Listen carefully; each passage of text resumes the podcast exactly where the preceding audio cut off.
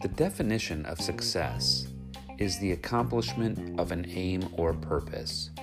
So, success doesn't really mean having a big house, an expensive car, or even being respected as an expert in your field.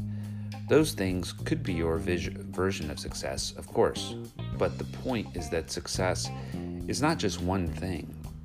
Success is the accomplishment of your aims, your purpose, which means that success is available to you every day.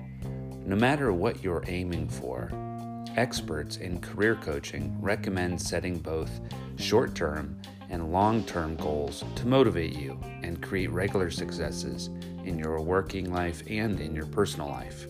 Why? Because a regular experience of success, no matter how seemingly insignificant, means you're less likely to feel disillusioned and give up on your ultimate purpose.